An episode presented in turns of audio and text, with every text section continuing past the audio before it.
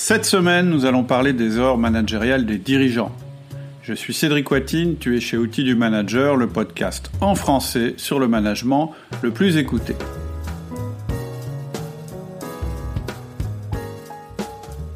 Barbu Bavard, que tu connais peut-être déjà si tu écoutes le podcast depuis un moment, lance son nouveau podcast qu'il a appelé 1000 Mentors il m'a fait l'honneur de m'inviter pour témoigner à propos du management d'entreprise. C'est donc le début d'une longue discussion, parce que nous sommes chez Barbu Bavard.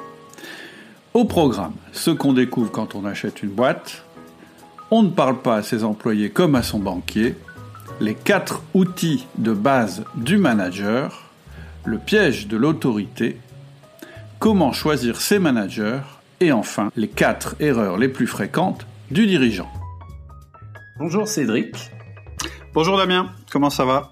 Très bien, écoute, je suis extrêmement heureux de te euh, retrouver puisqu'on avait déjà eu la chance d'échanger sur ton podcast et je suis euh, très heureux de t'accueillir à mon tour. C'est bien la moindre des choses. Euh, c'est tout à fait normal que je te rende l'appareil. Euh, tu es, euh, t'es, venu deux fois sur le podcast et je pense qu'à chaque fois, tu as dû faire le record, euh, le record de durée euh, du podcast. il faudra que je regarde. Ça a peut-être été, peut-être été battu mais je crois pas. Je crois que tu es toujours le, le détenteur du titre du podcast de l'épisode le plus long sur outils du manager. bon, bah écoute, on va essayer de battre un autre genre de record aujourd'hui et de faire euh, l'épisode le plus intéressant euh, de okay. 1000 mentors. ok, bah ça va être facile si c'est le premier. oui, mais la question, ça va être de tenir dans le temps. Si jamais je suis détrôné, je reviendrai, euh, euh je reviendrai, euh, je viendrai reprendre mon titre. Exactement. Euh, Alors, tu as, un avantage, c'est que on va parler de management, qui est quand même sans doute le sujet le plus central pour un entrepreneur, un dirigeant, un manager. Je suis d'accord. Qu'est-ce que je veux dire? Peut-être avant qu'on se lance, bon, je t'ai présenté rapidement avant de te donner le micro. Peut-être que tu peux quand même nous parler deux minutes de ton expérience de chef d'entreprise oui, j'ai trois. Euh, aujourd'hui, j'ai trois entreprises, euh, deux entreprises qui opèrent, comme tu le disais, qui sont des entreprises brick and mortar qui opèrent dans le domaine des arts graphiques, de l'emballage. Je vais y revenir. Et puis j'ai une troisième entreprise qui est plus récente, c'est Outils du Manager. La vocation d'Outils du Manager, tu l'as un petit peu dit en introduction, mais euh, bah, c'est de faire gagner du temps euh, à des chefs d'entreprise ou des managers en leur évitant de faire toutes les erreurs que j'ai pu faire dans ma carrière. Donc c'est là où je pense que les vocations de nos deux podcasts se rejoignent parfaitement. Euh, sauf que voilà, moi je suis sur l'aspect management uniquement. Euh, moi mon but, hein, c'est que vous puissiez euh, en deux ans euh, faire ce que j'ai dû euh, passer dix années à faire avec la stratégie de de l'échec et de l'apprentissage. Et donc voilà, la, la caractéristique d'outil du manager, c'est vraiment d'offrir une approche pragmatique avec des conseils et des mises en application euh, immédiates. C'est vraiment euh, la marque de fabrique que je veux donner à tout ce que je fais chez Outils du Manager. Donc, Outils du Manager, c'est une toute petite entreprise. Euh, il n'y a pas de salariés. Je suis le dirigeant. Il y a, quelques prestataires euh, qui m'aident sur les aspects techniques parce que c'est et, et administratifs parce que c'est vraiment pas mon domaine d'activité. Donc tout ça, ça a été délégué.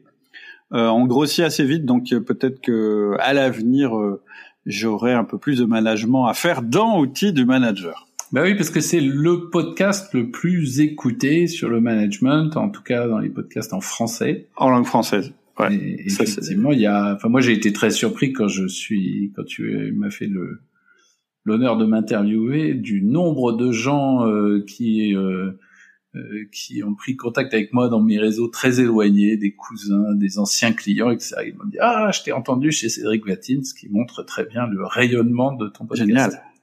C'est que tu as, plein de gens dans ton réseau qui, qui ont envie de progresser, c'est super.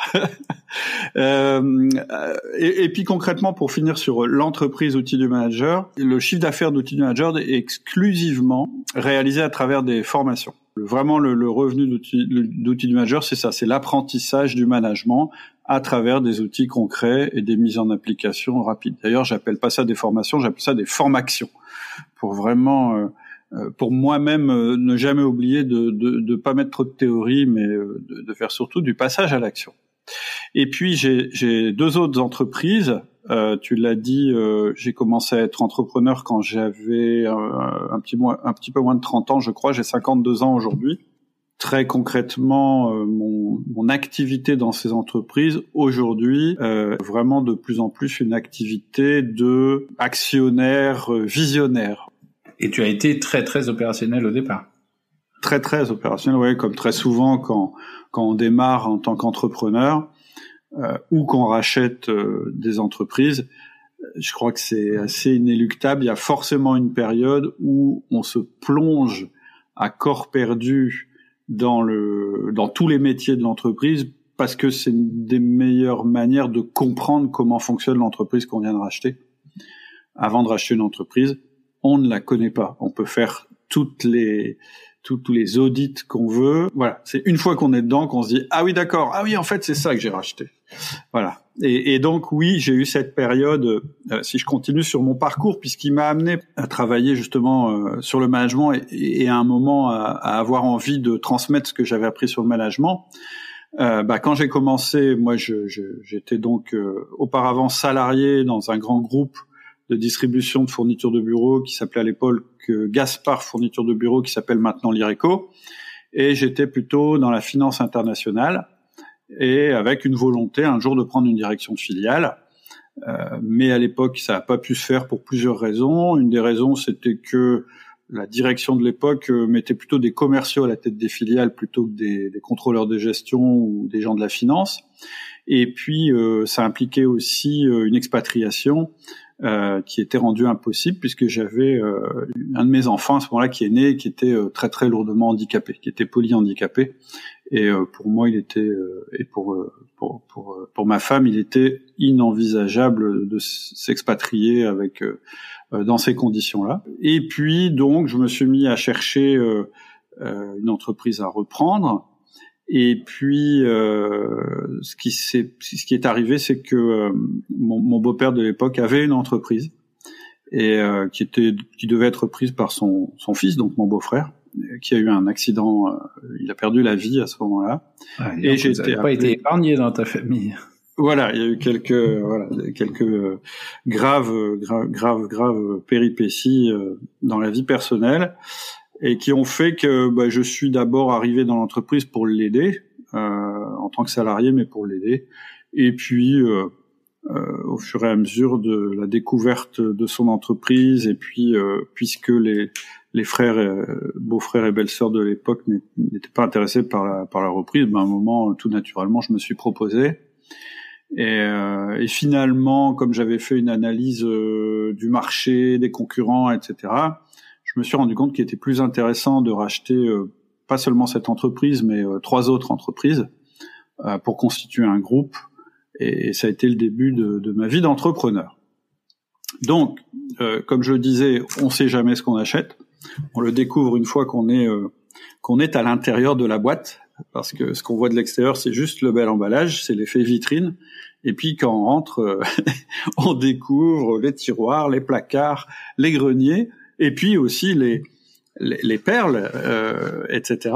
Et, et donc euh, forcément, comme tout chef d'entreprise, comme tout entrepreneur, j'ai eu cette période où euh, on est euh, plongé dans le quotidien, où on fait tout en même temps, où on est toujours au bord du burn-out, mais qui n'arrive jamais parce que on est en général jeune et propulsé par notre enthousiasme.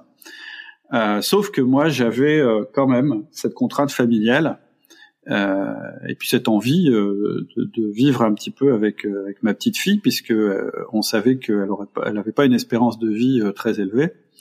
Et donc ça, ça m'incitait quand même à toujours garder un certain équilibre entre ma vie personnelle, ma vie privée, puis ma vie professionnelle. Donc j'avais déjà cette cette volonté de pas me laisser engloutir et envahir par le travail et donc, euh, j'ai moi, moi, ma manière, euh, je dirais, de, de me créer du temps parce que c'était nécessaire, ça a été d'abord en apprenant à m'organiser. C'était pas du tout mon profil. J'étais quelqu'un de plutôt créatif qui partait un peu dans tous les sens, pas toujours très concret. Et j'ai découvert les méthodes d'organisation américaine, GTD, pour la plus connue, Getting Things Done, de David Allen, que j'ai essayé de mettre en place de multiples fois dans ma carrière sans jamais réussir à, la mettre en place. Mais disons que les principes de cette méthode-là m'ont permis dans un premier temps euh, de gagner beaucoup en efficacité, euh, en rapidité d'exécution, en productivité, et donc à avoir quand même une vie privée euh, à peu près euh, euh à peu près euh, équilibrée avec ma vie professionnelle et c'est à ce moment-là aussi que j'ai appris à compartimenter les choses. Parce que ça aussi, quand on a un enfant euh, déficient, etc., bah, c'est l'instant présent et ça peut pas être autre chose. On peut pas penser à autre chose, on peut pas avoir d'autres choses qui nous interrompent, on peut pas avoir le, le boulot en tête parce qu'il faut être 100% présent. Même si c'est pas pour longtemps, il faut être 100% présent. Donc j'ai appris aussi à ce moment-là à compartimenter mon temps. Et puis, euh, la deuxième, euh, je dirais, la deuxième grande chose qui m'est, la, deuxième grande révélation que j'ai eue dans ma vie de, chef d'entre, de jeune chef d'entreprise, c'est un constat un petit peu, euh, un petit peu désolant euh, de, de, difficulté à, à, faire réaliser la vision que j'avais pour l'entreprise. C'est-à-dire que moi, j'étais plutôt, euh, je pense, quelqu'un qui était bon en stratégie, en, négociation, en vision. C'est comme ça que j'ai pu acheter des entreprises alors que j'avais pas d'argent de, côté. Euh, C'est-à-dire en présentant des beaux business plans et des business plans je, réalistes. Euh, et ça, c'est le discours qui convient parfaitement euh, à un investisseur, à une banque, à un comité de direction. Par contre, euh, j'ai assez vite compris que même si euh, j'alignais des beaux chiffres et que j'étais tout à fait rationnel et, intelligent dans, ma manière de préparer et de présenter euh, le futur de l'entreprise, la vie c'est plus compliqué que le tableau Excel.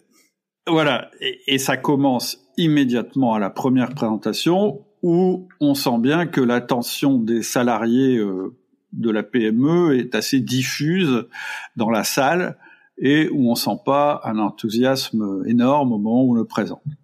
Bon, soit. Après, on se dit c'est pas grave, euh, ils ont quand même compris, donc ils savent ce qu'ils doivent faire, ou s'ils savent pas, je vais leur expliquer parce que c'est quand même moi le boss et puis que j'ai l'autorité, etc., etc. Bref, j'ai fait pendant plusieurs années ce que j'appelle du mauvais management, du management négatif, c'est-à-dire du management qui consiste à, à être très directif, à fliquer les gens, à les reprendre quand ils font, à les punir quand ils font des erreurs, à les récompenser quand ils sont bien dans la ligne.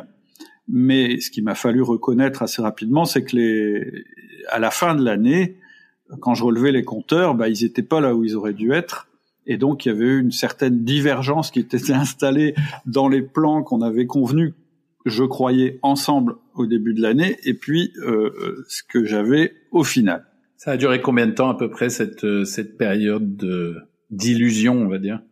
Je saurais pas te dire, euh, je saurais pas te dire exactement, mais mais le constat que ça marchait pas, il était quotidien. C'est-à-dire que euh, t'as beau être un peu euh, sûr de toi, un télo, un, un peu, un peu, euh, voilà, sûr que tu as la bonne stratégie, capable de la montrer devant des clients, etc. Quand, quand au quotidien, tu es en permanence obligé soit de faire les choses toi-même, pour qu'elle soit entre guillemets bien faite, ou soit d'aller euh, euh, reprendre les personnes et que malgré tout, à la fin de l'année, tu te rends compte qu'ils ont fait tout autre chose que ce qui était prévu, euh, alors que pourtant tu as mis des règles, tu as, fait tout bien sur ta copie, normalement tout aurait dû marcher.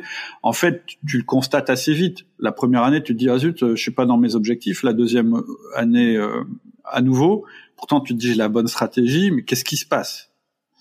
Et euh, donc je pense que ça a dû durer, euh, ouais, peut-être deux ans, quelque chose comme ça. La, prise de conscience a été assez rapide. Euh, bah attends, je vais pas te dire de bêtises. Euh, moi, j'ai commencé à être chef d'entreprise donc en 99, je pense, 1999. Non, oui, j'ai commencé à prendre les commandes. J'ai créé mon groupe en 2001 et j'ai commencé à faire les podcasts, je crois, en 2007. 2009, non, je crois. Ouais, 2009. Donc, alors c'est mes dates repères parce que c'est entre le moment où j'ai créé mon groupe en 2001 et le moment où j'ai fait mon premier podcast que je me suis rendu compte qu'il y avait un truc qui allait pas et que j'ai corrigé le tir. Et alors, qu'est-ce qui t'a ouvert la porte vers le corriger le tir, justement? Alors je peux te dire euh, exactement, euh, je ne me souviens pas de la date, mais mais euh, j'avais décidé, je savais que j'avais un problème parce qu'au bout d'un moment, tu te dis mais soit ils sont tous stupides ou c'est moi qui ai un problème. En l'occurrence, assez vite, je me suis rendu compte que c'était moi qui, qui avait un problème. Je, je... Et j'arrivais pas à le situer exactement. Je me suis dit c'est au niveau du, de l'exécution. J'arrive pas à faire exécuter ma vision D'ailleurs, je me souviens que j'avais lu un bouquin euh, qui, qui, est pas mal, mais sur lequel aujourd'hui je serais plus mitigé, qui s'appelle Tout est dans l'exécution, qui hmm. avait été écrit euh, par un ancien de chez General Electric. Mais en fait, euh, très excitant à lire. mais en fait, finalement, j'ai jamais réussi à appliquer quoi que ce soit du bouquin. Bref, j'étais, j'avais ça dans ma tête et je me disais, il faut que je trouve une solution. J'ai essayé plusieurs fois des formations, j'ai jamais été satisfait de ce qu'on me disait. et puis en même temps, je voulais aussi euh, continuer à progresser en anglais puisque ce sont des sociétés où euh, il y a une forte composante internationale. Et je me suis mis à écouter les premiers podcasts euh, de l'époque américains, hein, uniquement américains. Et un jour, je suis tombé sur un podcast d'une boîte qui s'appelle Manager Tools. Donc, tu vois le parallèle avec outils du manager. Et euh, le podcast, le premier podcast, il traitait de la carrière ratée d'un technicien où en fait, euh, le, ils expliquaient dans le podcast bah, que le gars euh, euh, avait, avait essayé de continuer à utiliser ses compétences techniques pour alors qu'il était devenu manager. Tu vois le coup classique de l'autorité de compétence. Ça m'a pas parlé tout de suite parce que je me sentais pas concerné, mais au fur et à mesure des podcasts, je me suis dit tiens c'est marrant, il y a quand même des outils qui sont intéressants. Et à un moment j'ai chopé un outil qui s'appelle le 101 one on one, le O3 en anglais, one on one, ce qui veut dire un à un en français, ou le one to one.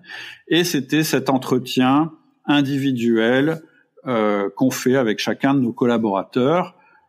Et le, en, fait, ils étaient pas très précis sur le but de, de, de ce de, de, cet entretien, mais quand ils en quand ils en citaient les bénéfices, je me suis dit ah ouais, ça, ça ressemble quand même à la solution que je cherche. Et donc j'ai commencé comme ça à faire des entretiens avec mes collaborateurs chaque semaine pendant une demi-heure.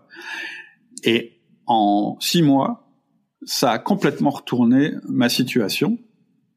Euh, et donc j'ai continué à appliquer leurs outils. Je suis allé à la conférence, je me suis fait former par par ces deux formateurs américains, et, et, et, et j'ai vu euh, les, les, les progrès euh, absolument euh, prodigieux que je faisais, et je me suis dit non mais là je suis tombé sur. Euh, on m'a jamais parlé comme ça dans aucune des formations que j'ai faites. On m'a jamais parlé comme ça euh, euh dans, dans, les groupes d'entrepreneurs auxquels j'appartenais. Euh, euh, j'ai fait une école de commerce. Je, me suis dit mais c'est incroyable.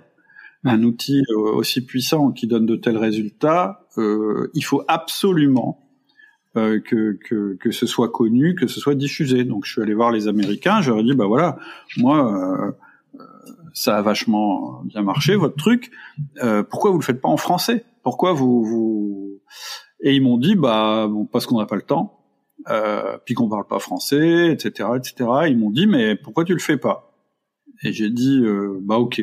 Et finalement, euh, on a démarré avec Laurie, alors qui était à l'époque mon directeur d'exploitation, et on s'est mis à enregistrer. Euh, au départ des choses qui étaient assez similaires, euh, presque copier-coller des, podcasts euh, américains, et puis tout en mettant les anecdotes qu'on avait, euh, qu'on rencontrait, les choses que qu'on rencontrait nous tous les jours dans notre vie de manager, etc., etc. Et puis voilà, ça a été le début d'outils du manager. Donc au départ, c'était un podcast. Hein. C'est que très récemment hein, que Outils du manager est devenu plus qu'un podcast. Ça fait trois ans. Et, et, on a rencontré euh, un, un engouement euh, à la hauteur d'une autre. C'est-à-dire que très vite, on a été contacté par des gens qu'on connaissait pas pour intervenir en entreprise.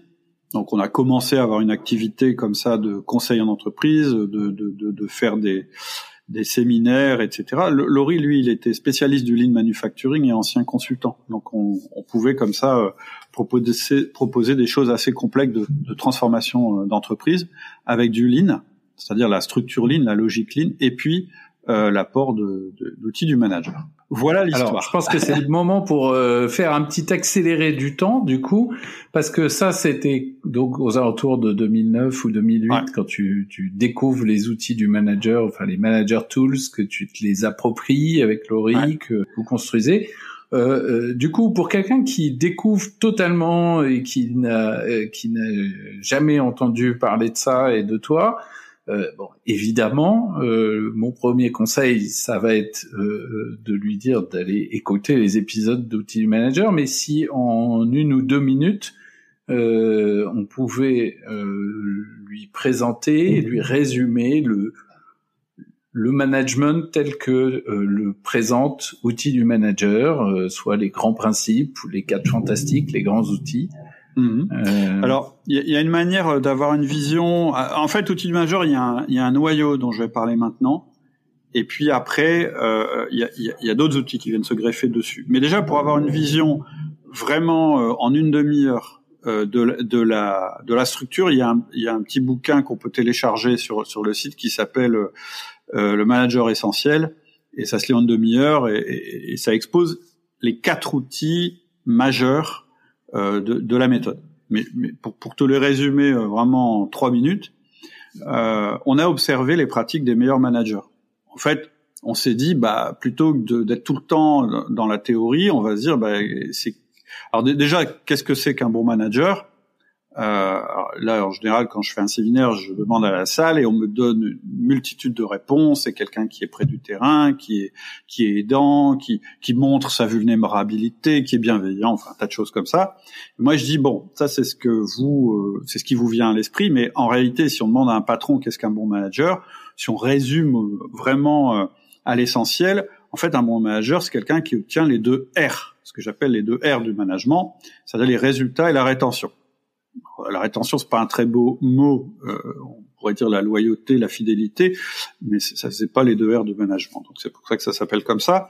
La première chose c'est les résultats. Bah, un manager il est là dans l'entreprise avec un but principal qui est d'obtenir la performance maximale en faisant travailler ses équipes. Ça c'est pour revenir au voilà au basique. Mais il faut mettre une deuxième contrainte qui est la rétention, c'est que il faut pas non plus qu'il perde toute son équipe en route, euh, parce qu'on peut obtenir beaucoup euh, de performances en cramant les gens, mais en général ça dure pas longtemps. Donc c'est les deux R du management. Maintenant, c'est pas ça qui va nous apprendre à faire du bon management, mais ça nous aide quand on a un doute, quand on se dit bah tiens là qu'est-ce qu'il faut que je fasse dans cette situation managériale, à se raccrocher à quelque chose de très simple.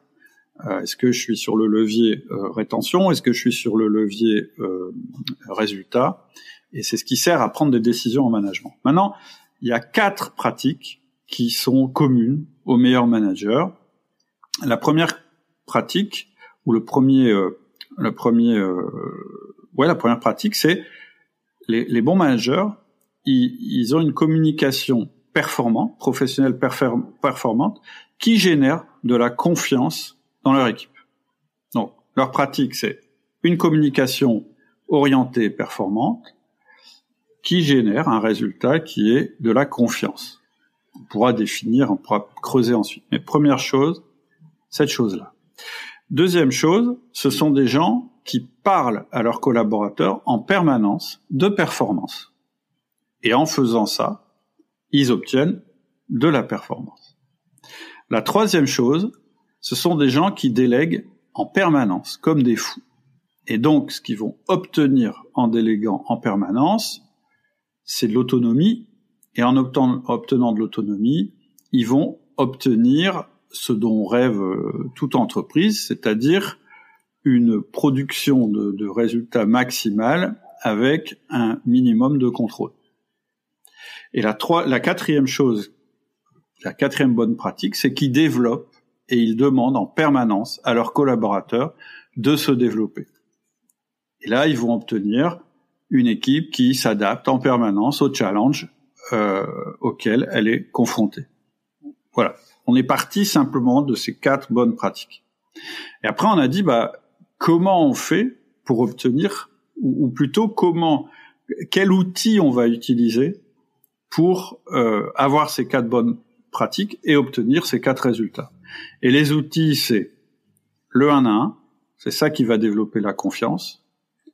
le feedback, c'est ça qui va permettre de euh, parler en permanence de, de performance, mais d'une manière qui engendre de la performance. C'est-à-dire que c'est ni des punitions, ni des récompenses. Le quatrième outil, c'est la délégation. Et on va voir que la délégation, c'est souvent ce qui est le plus compliqué et qui ne peut être obtenu que si on, a, on est passé par les deux premières étapes.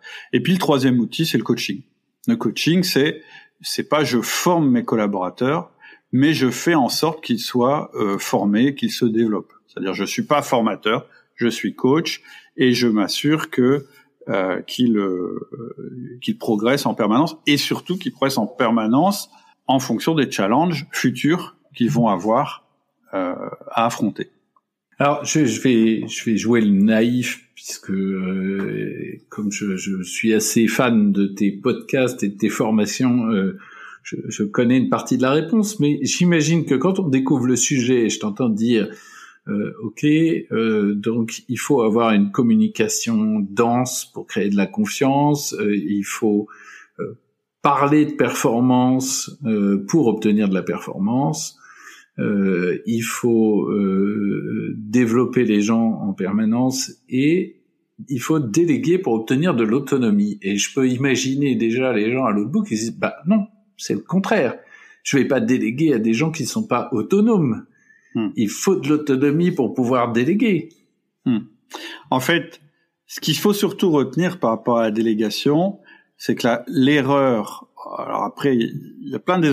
La, délégation, c'est le graal du manager. D'accord? C'est, ça doit être l'obsession à la fois du manager et du chef d'entreprise. Pourquoi? Parce que c'est la seule chose qui va permettre à ton entreprise d'avoir une croissance illimitée, de ne plus être limité par tes ressources ou par les ressources d'une personne. Quand tu auras envie de continuer à développer, tu ajouteras des personnes dans ton entreprise. Si ton processus de délégation est défaillant, ça fonctionnera jamais. Non.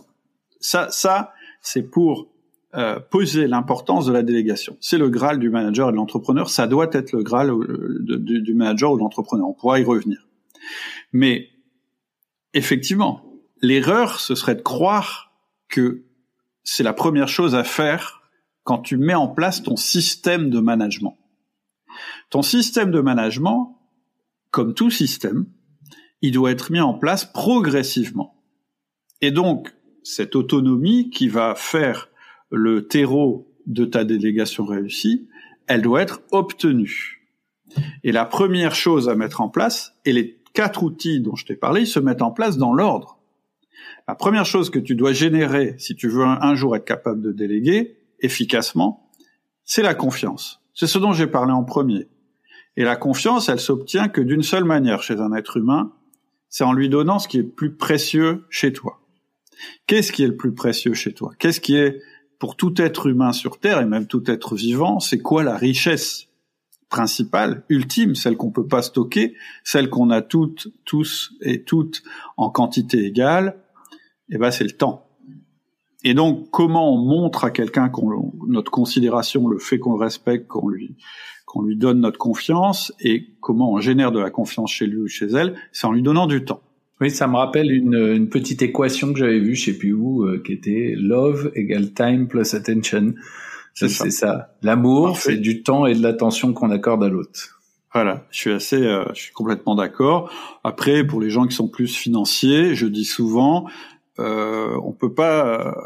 la confiance, c'est un compte en banque. On peut pas travailler à découvert. Il faut d'abord que tu mettes sur le compte de, de, de la personne pour ensuite lui demander de faire des choses pour toi. Et le problème, c'est que, et c'est ça qui est assez, euh, ce qui est formidable dans, quand on commence à modéliser les outils, c'est que tout ça, c'est de la théorie. C'est-à-dire, tout le monde le sait. Oui, euh, c'est mieux une entreprise où il y a de la confiance.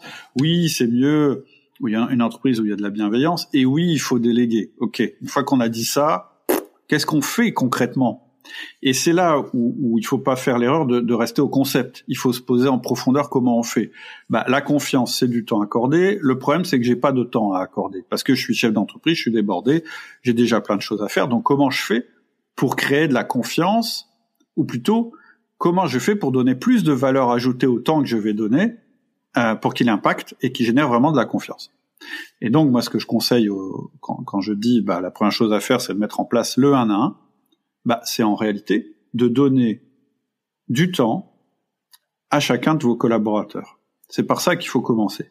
Et comme vous n'avez pas beaucoup de temps, je vais vous faire donner le temps minimal nécessaire pour que ça fonctionne et je vais vous apprendre à donner du temps à haute valeur ajoutée.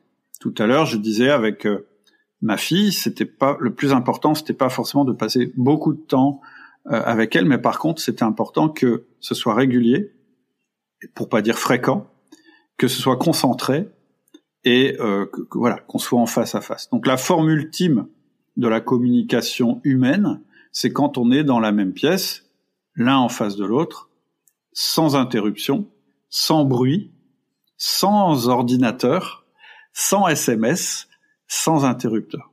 Et donc déjà le fait de dire à un collaborateur, on va se voir tous les deux, l'un en face de l'autre, ça a une toute autre valeur que de, lui, que, de faire une réunion avec tous tes collaborateurs en même temps. Donc tu auras une communication très intense, courte, donc très intense, et puis aussi très adaptée, puisqu'en face de toi, tu n'auras pas 15 personnes, tu auras une personne, et donc tu pourras avoir une, communication adaptée à la personne.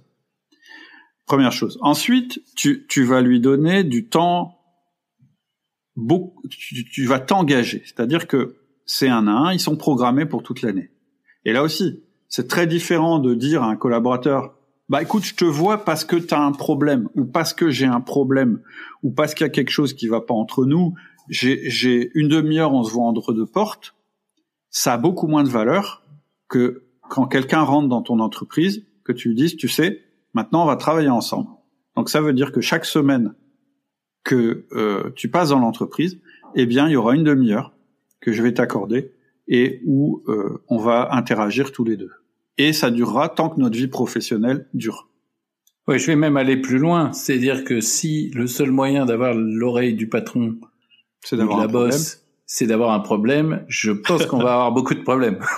voilà, c'est ça, c'est ça. Bon, après, ça dépend des tendances des managers. Hein. Euh, il y a des managers, euh, ils passent beaucoup plus de temps avec euh, les, les high performers, ils oublient les autres, ou avec les gens qui leur ressemblent. Puis il y a des managers, effectivement, ils vont donner plus de temps à ceux qui vont mal, et donc pour avoir du temps de ton boss, bah faut aller mal. Donc ça permet aussi une certaine un certain équilibre aussi. Ça t'oblige à avoir chacun de tes collaborateurs. Euh, je parle des N-1, hein, je parle pas de toute l'entreprise. Et puis ça oblige euh, effectivement de s'arrêter, discuter, etc. Donc, euh, pour reprendre ta question, pour l'instant, est-ce qu'on a créé de l'autonomie? On pourrait dire, bah non, on a créé l'inverse. On a créé une dépendance. On est en train de faire du micromanagement. On va emmerder notre collaborateur chaque semaine, pendant une demi-heure, on va le fliquer, etc. Sauf que l'entretien d'un un, c'est pas un entretien de flicage, c'est un entretien où c'est le collaborateur qui parle en premier. Première chose.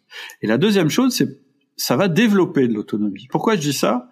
C'est parce que quand tu sais que tu as rendez-vous avec ton boss, quoi qu'il arrive, toutes les semaines, tous les lundis ou tous les vendredis, à 15 heures, eh bien, en dehors de cette demi-heure très intense que tu vas passer avec lui ou avec elle, tu es autonome. Tu le déranges pas, lui non plus. Et puis, euh, euh, tu es pas, euh, tu es pas en train d'être complètement dépendant de lui, et vice versa. Et ça, c'est important. C'est comme ça. En fait, dans l'entreprise, on n'a jamais une autonomie absolue. D'ailleurs, dans la vie, on n'a jamais une autonomie absolue. Il faut qu'on ait euh, quelque chose de, de, je dirais, de, de, des limites, en fait, des barrières ou des références ou des rituels qui nous permettent d'être autonomes en dehors de ces rituels. Et en fait, c'est comme ça que tu vas commencer à générer de l'autonomie. Ça commence dès le début. Le 1 1, il va commencer par générer de la confiance. Parce que se voir une demi-heure toutes les semaines et discuter toutes les semaines, je peux te dire qu'au bout d'un moment, on se connaît bien. Et donc, quand on se connaît bien, on est de plus en plus en phase c'est inéluctable. On a, ça, il peut pas en être autrement. Et puis, euh, et puis l'autre chose que ça va générer, c'est de l'autonomie. Une petite autonomie au début. Simplement le truc qui consiste à dire, bah, euh, ne m'appelle pas tous les jours, ne me demande pas euh, de décider pour tout, etc., etc. Puis après, on va voir qu'il y a d'autres outils qui viennent se greffer, mais je vais pas rentrer dans le détail ici, pour générer cette autonomie au sein du 1 1. Donc là, t'as pas délégué encore, mais tu as quand même créé une situation ou ce sera déjà plus facile de déléguer. Pourquoi? Tu connais mieux ton collaborateur, il te, ou elle te connaît mieux, euh, tu le laisses, euh, je dirais, euh, tu, ne pratiques plus un management diffus, c'est-à-dire on est tout le temps dans la même pièce, donc en permanence tu lui réponds quand il a des questions, etc. Et donc ça commence un petit peu à mettre les bases de, la délégation. Et puis ensuite tu vas mettre en œuvre le feedback.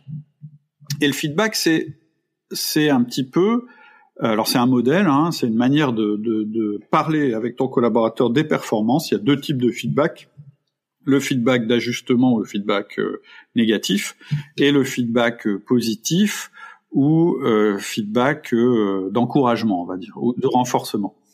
Et donc, pourquoi, pour, pourquoi cet outil? Pourquoi, pourquoi on a besoin de ça pour parler de performance? Parce que très souvent, en fait, naturellement, et c'est parce qu'on nous a appris à faire comme ça, on a deux tendances qui sont euh, absolument euh, destructrices dans l'entreprise. On a une première tendance qui est de jamais évoquer un problème avant qu'il soit grave.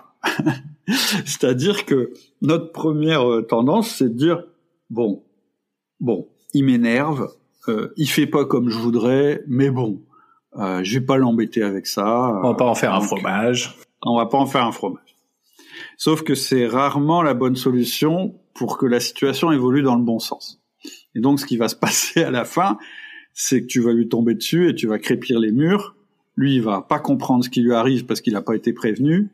Et en fait, ce sera tellement violent qu'en fait, il sera euh, comme ça devant toi et qu'il va plus euh, prendre la charge émotionnelle et, et, en fait, il va rien, il va rien intégrer dans sa manière euh, d'agir de tous les jours, etc. Moi, l'analogie que je prends, qui est assez simple, c'est t'es dans ta voiture sur une ligne droite, regarde tes mains, elles sont pas fixes, enfin ton volant n'est pas fixe, tu es toujours en, train de faire des petites corrections, parce que euh, si tu fais pas de petites corrections, en fait, tout, doucement, ta voiture va se décaler, elle va commencer à mordre dans le bas-côté, elle va arriver dans le fossé, et là tu vas faire un grand coup de volant et tu vas tu vas tu vas abîmer ta voiture, tu vas prendre des risques, etc. Avec un collaborateur, c'est exactement la même chose. Il faut être capable de le remettre sur la route ou de lui dire bah c'est bien, tu es sur la route très régulièrement. Donc de l'alimenter, en communication, en information sur sa performance, parce que c'est quand même ton job de manager. Donc la première tendance, c'est ça, c'est de dire bon, euh, le problème, on verra. Euh, non, c'est pas la bonne solution. Et puis la deuxième, euh, le deuxième gros défaut qu'on a, bah, c'est d'être dans notre système, comme nous l'a appris l'école et peut-être nos parents, et comme on, on nous l'a un petit peu appris dans l'entreprise quand on nous a donné un poste de manager avec de l'autorité de dire tu as le pouvoir de, de sanctionner ou de récompenser les gens. Or, c'est un système qui, qui, qui fonctionne mal parce qu'il est basé sur le passé. C'est-à-dire que quand t'engueules quelqu'un comme du poisson pourri ou tu lui mets une sanction euh, violente, en fait, tu es complètement euh, dans la punition, c'est-à-dire dans tu reviens sur quelque chose de négatif qui a été fait et en fait tu expliques ce qui arrive maintenant avec ce qui s'est passé dans le passé. Et le modèle feedback, il fait exactement l'inverse. Effectivement, il cite ce qui s'est passé, il en indique l'impact positif ou négatif sur l'entreprise, et surtout, il débouche vers de la confiance envers le collaborateur en lui disant, tu vois, ça faut que ça, évolue, etc., etc. Donc, je vais pas rentrer dans, le modèle du, feedback, mais ce que je peux dire, c'est que moi, quand on me dit, euh, oui, euh, la bienveillance en management, c'est très important, ok, Qu'est-ce que ça veut dire ce truc? C'est comme la confiance. Oui, il faut avoir confiance. Ok, ça veut dire quoi concrètement? Parce que la confiance n'existe pas euh, à l'état naturel. Il faut la créer. Comment on la crée? La bienveillance, c'est pareil. C'est quoi la bienveillance? Si, si on n'a pas la même définition, le jour où je vais te, te faire un feedback négatif en disant, tu sais, ça, il faut que ça change, tu vas peut-être trouver ça très malveillant. Or, en fait, ce que je serais, ce que je serais en train de faire, c'est au contraire, au contraire, te montrer que j'ai confiance en toi parce que je sais que tu as les ressources pour évoluer. Et donc une définition de la bienveillance pour moi, c'est euh, euh, de dire euh, de manière positive des choses négatives. parce qu'il faut les dire, il faut avoir le courage de les dire, et après il faut avoir la manière de les dire. Oui, mon associé cofondateur dit tout le temps qu'il faut pas confondre bienveillance et complaisance. C'est ça, voilà. Je suis d'accord. Je suis d'accord, mais encore une fois, c'est une phrase. Moi, j'aime bien mettre derrière un outil. Donc, comment tu fais euh, euh, Alors, on a d'autres outils. J'ai outil du manager, la courbe en queue de cochon que je vais pas détailler ici, mais tapez outil du manager courbe en queue de cochon, vous comprendrez ce que ce qu'on veut dire. C'est que c'est que voilà, globalement, ce qu'on veut, c'est que nos collaborateurs progressent, mais on sait que la progression, c'est jamais une ligne droite.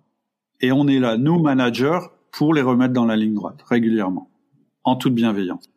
Si, du coup, si, si on fait un petit raccourci que je résume, euh, donc, outil du, le système outil manager, c'est, à la fois une vision du management euh, qui euh, vise à créer de l'autonomie en construisant étape par étape, d'abord de la confiance, en parlant de performance, euh, en développant les compétences et en déléguant un maximum de choses.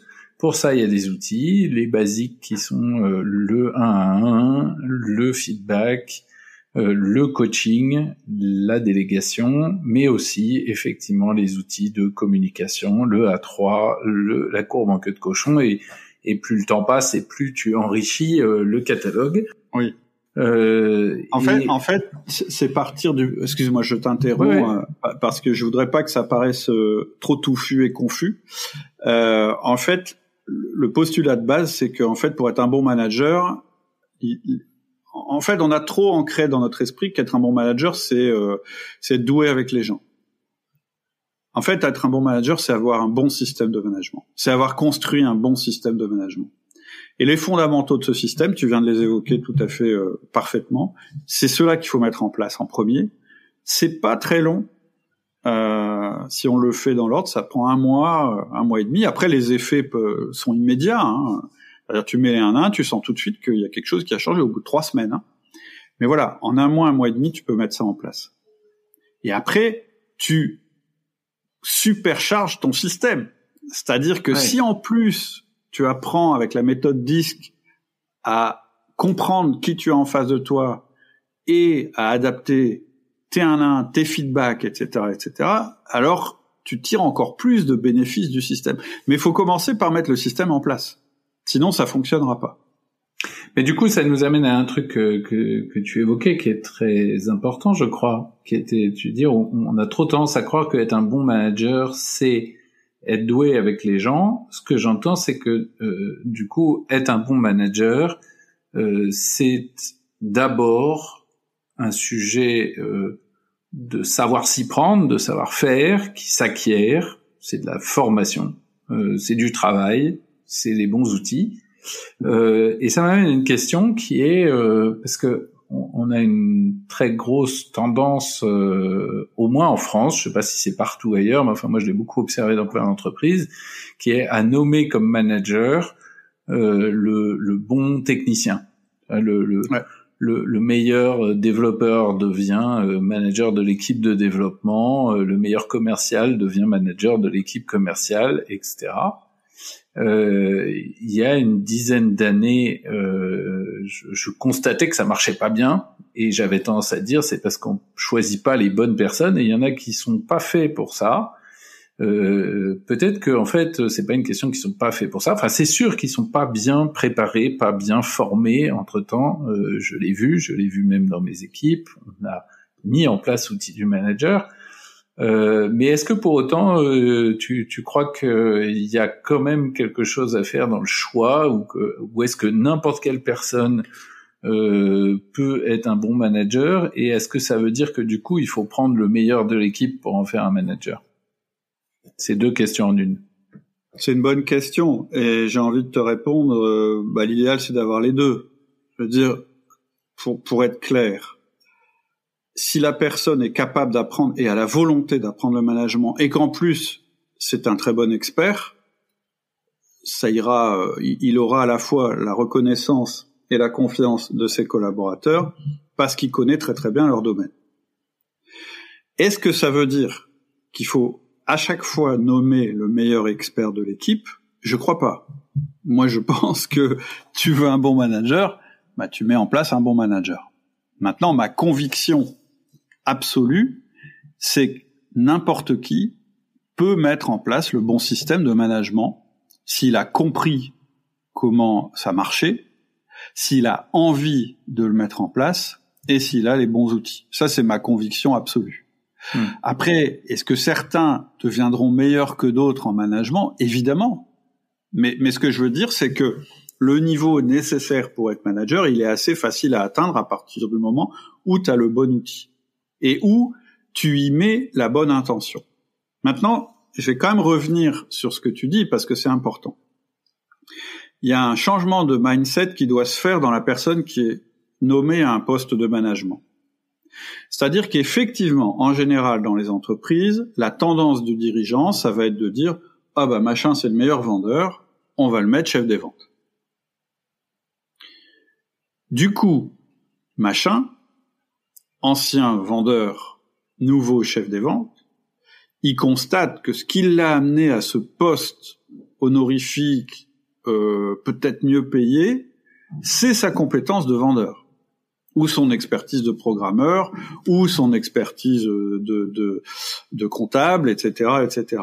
Et donc, l'erreur que machin ne doit pas faire, c'est de continuer à compter sur cette compétence pour établir son autorité auprès de ses collaborateurs. Ça veut dire que ce qui vous a amené ici ne vous amènera pas plus loin qu'ici. Il y a une culture dans les entreprises qui est de dire dès que j'ai un mec qui est meilleur, qui surperforme par rapport aux autres, ça veut dire qu'il peut être chef. C'est totalement absurde, puisque c'est pas le même métier de manager et de vendre. Hein. Mais en tout cas, elle existe. Et donc, il y a deux pièges dans lesquels ce manager va devoir ne pas tomber. C'est le piège de l'autorité hiérarchique, qui est un cadeau empoisonné, et le piège de l'autorité de compétence il va devoir s'efforcer de ne s'appuyer sur aucun de ces deux pouvoirs. Il y a trois pouvoirs dans l'entreprise.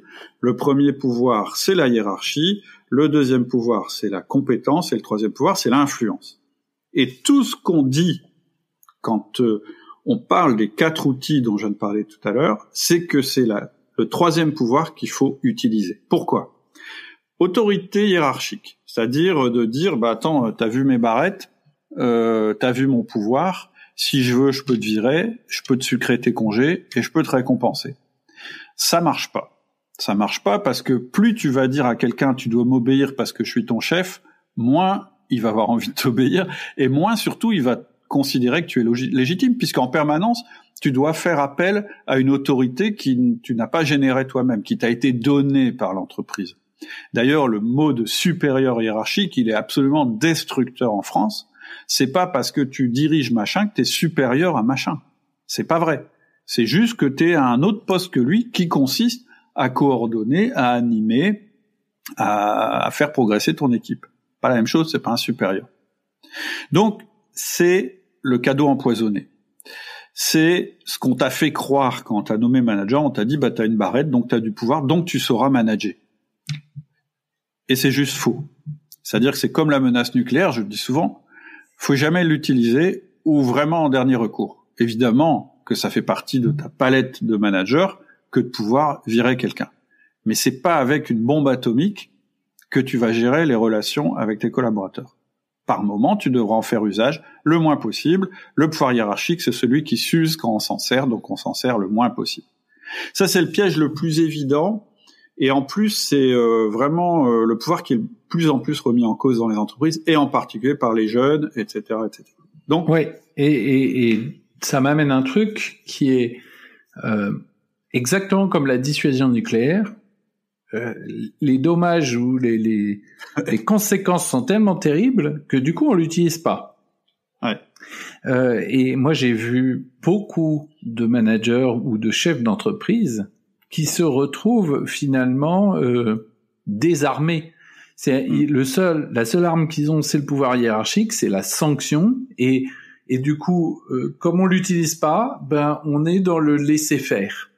Mm. Et il y a cette espèce de vide abyssal quand on est parce que le pouvoir hiérarchique il est un peu binaire quoi. C'est je m'en sers ou je m'en sers pas. Il n'y a pas tellement de gradation entre les deux. Alors le, les juristes vont dire que si si il faut faire des avertissements moi, je sais qu'à chaque fois que dans ma carrière, j'ai envisagé de faire un avertissement, ça a tout de suite tellement l'air d'être un truc euh, énorme que euh, on n'y on a pas recours, quoi. Tu vois, tu vois l'énorme différence entre ce que tu viens de dire et le feedback que j'évoquais tout à l'heure. Voilà. C'est euh, du quotidien, enfin c'est pas du quotidien, mais mais voilà, ton autorité en fait, elle s'installe à travers la confiance que tu vas générer dans les deux sens. Donc, en fait, quand alors après, je veux être clair. T'as un salarié qui fait une erreur euh, professionnelle, euh, une agression, euh, ou, ou, vraiment un salarié qui est complètement euh, après tous les cas sont, sont envisagés évidemment hein, mais euh, une fois que tu as fait 10 feedbacks à quelqu'un et qui te dit non mais tes feedbacks voilà évidemment que tu vas sortir ton tu vas tu vas juste tu vas juste écarter le pan de ta veste et tu vas montrer que tu as quand même un revolver euh, puis que tu pourrais bien un jour l'utiliser quand même. Hmm. voilà. Mais mais voilà. Première grosse erreur du nouveau manager nommé voire même enfin c'est pas une question d'âge d'ailleurs c'est c'est une question d'usage. Un auto euh, excès excès d'autorité. Souvent, ça c'est un manager qui qui est déstabilisé, qui n'arrive pas à, ou à l'inverse, c'est ce que tu dis, euh, euh pas de forme d'influence en fait finalement. Laissez faire. Non, mais moi je manage à la confiance, etc., etc. Ouais. Sauf que voilà, encore une fois, manager à la confiance. Ok, d'accord, ça veut dire quoi? Comment tu mesures la confiance? Donc première erreur. Et la deuxième erreur, c'est celle que tu évoquais, c'est autorité de compétence. Donc autorité de compétence, c'est la quand tu accèdes à ton poste de manager, c'est là où tes collaborateurs et même ta direction, tu le disais, vont essayer de te challenger en disant ouais mais est-ce qu'il peut m'expliquer comment on travaille à moi qui travaille depuis 20 ans dans le domaine? Bah non. Parce que c'est pas son job c'est pas son job que d'expliquer comment tu dois travailler. Son job, c'est d'expliquer pourquoi tu dois travailler et pour obtenir quoi. Et donc, ça, c'est le piège plus insidieux du nouveau manager, surtout si c'est un manager qui a été nommé parce que c'était le meilleur expert de l'équipe. Il doit réussir à se dire, moi, mon job maintenant, c'est qu'ils deviennent tous meilleurs que moi, chacun dans son domaine. En fait, si tu essayes en permanence d'être le meilleur de ton équipe, tu vas droit au burn-out. Ou tu vas retomber dans l'autorité de compétence, tu vas empêcher tes collaborateurs de progresser parce que tu pourras pas être au même niveau qu'eux. Donc ça, c'est du mauvais management, c'est du management négatif. C'est-à-dire que oui, tu vas garder une certaine forme d'expertise qui t'a permis d'accéder à ton poste, une certaine forme de connaissance de l'environnement, mais au lieu d'avoir une expertise verticale, tu peux pas avoir 15 expertises verticales, c'est-à-dire très en profondeur. Tu vas avoir une expertise horizontale, c'est-à-dire tu vas comprendre de quoi on te parle, ça c'est important et c'est normal. Mais ça a rien à voir avec l'expertise que tu avais avant. Voilà, pour poser le truc, moi je me mets toujours du, tu, vois, je donne des conseils aux managers. Donc je dis oui, vous risquez d'être nommé manager parce que vous avez la compétence, mais en fait, va falloir très vite changer votre manière de, de penser et utiliser votre force d'influence. Donc maintenant je me remets dans la peau du dirigeant qui dit, bon bah je dois nommer quelqu'un pour euh, diriger ce truc-là. Ben soit tu nommes le, la personne qui a déjà montré qu'elle était manager capable d'animer par exemple des projets, etc., etc., sans être fortement l'experte, ou soit effectivement tu dis bah, cette personne-là, je vais la former et donc je vais la faire entrer dans un processus où elle va apprendre le métier de manager. Franchement, les deux fonctionnent. Hmm. Parce que souvent, quelqu'un qui est considéré comme un très bon manager, il n'a pas toujours un très bon système de management. Un système, un bon système de management, je le rappelle, c'est un système qui permet d'obtenir de la rétention et des résultats. Parfois, quelqu'un qui est, euh, je dirais, quelqu'un de très charismatique ou ou euh, qui est euh, vraiment quelqu'un qui, qui, voilà, tu dis ah lui il est doué avec les gens et puis il brille, etc., etc. Tu dis je vais le mettre à un poste de management, puis finalement il crame son équipe. C'est-à-dire hmm. que finalement il est jamais brillé. Et le but d'un manager, hein, j'ai le meilleur, le podcast qu'on a, qui a été le plus écouté hein, sur Outil Majeur, c'est faites de vos collaborateurs des héros. En fait, finalement, le meilleur manager, c'est celui qui réussit ça. Oui, et puis euh, ça me ça m'évoquait un truc en creux, c'est que euh, certes tout le monde peut apprendre le management, mais euh, il y a peut-être des collaborateurs qui sont des très bons euh, dans leur métier et, et, et dont l'aspiration euh, et de devenir toujours meilleur. Et, pour qui devenir manager, ça va vouloir dire peut-être renoncer. Et peut-être d'ailleurs que pour l'entreprise, ça veut dire aussi se passer du meilleur vendeur, euh, du meilleur programmeur, euh, du meilleur technicien de bureau d'études et s'il a lui l'aspiration, l'envie, ce qui nous renvoie d'ailleurs à un vrai sujet qui est dans alors nous, on est des patrons de PME, donc on a moins ce problème-là, mais dans les grands groupes, il y a, il y a beaucoup ce problème des grilles de salaire où pour avoir une évolution euh, de salaire et de responsabilité, il faut prendre des postes de management et, et, et implicitement du coup renoncer à sa carrière d'expert, quoi, ce qui est un peu dommage. Ce qui, ce qui est dommage et, ce qui est, je dirais, euh, euh, pour moi, ce sont, des métiers différents. Donc oui, tu peux avoir des managers extrêmement recherchés, très bien payés. Moi, je pense que la compétence management, avec l'émergence de l'intelligence artificielle, etc., ça va vraiment être une compétence qui est de plus en plus recherchée, qui justifiera le, qui justifiera le, un salaire euh, probablement différent. Après, moi, je vais te citer une anecdote euh, simple hein, qui m'est arrivée dans ma vie professionnelle. Euh, j'avais mis, euh, j'avais mis un, un, de mes vendeurs euh, responsable euh, directeur commercial.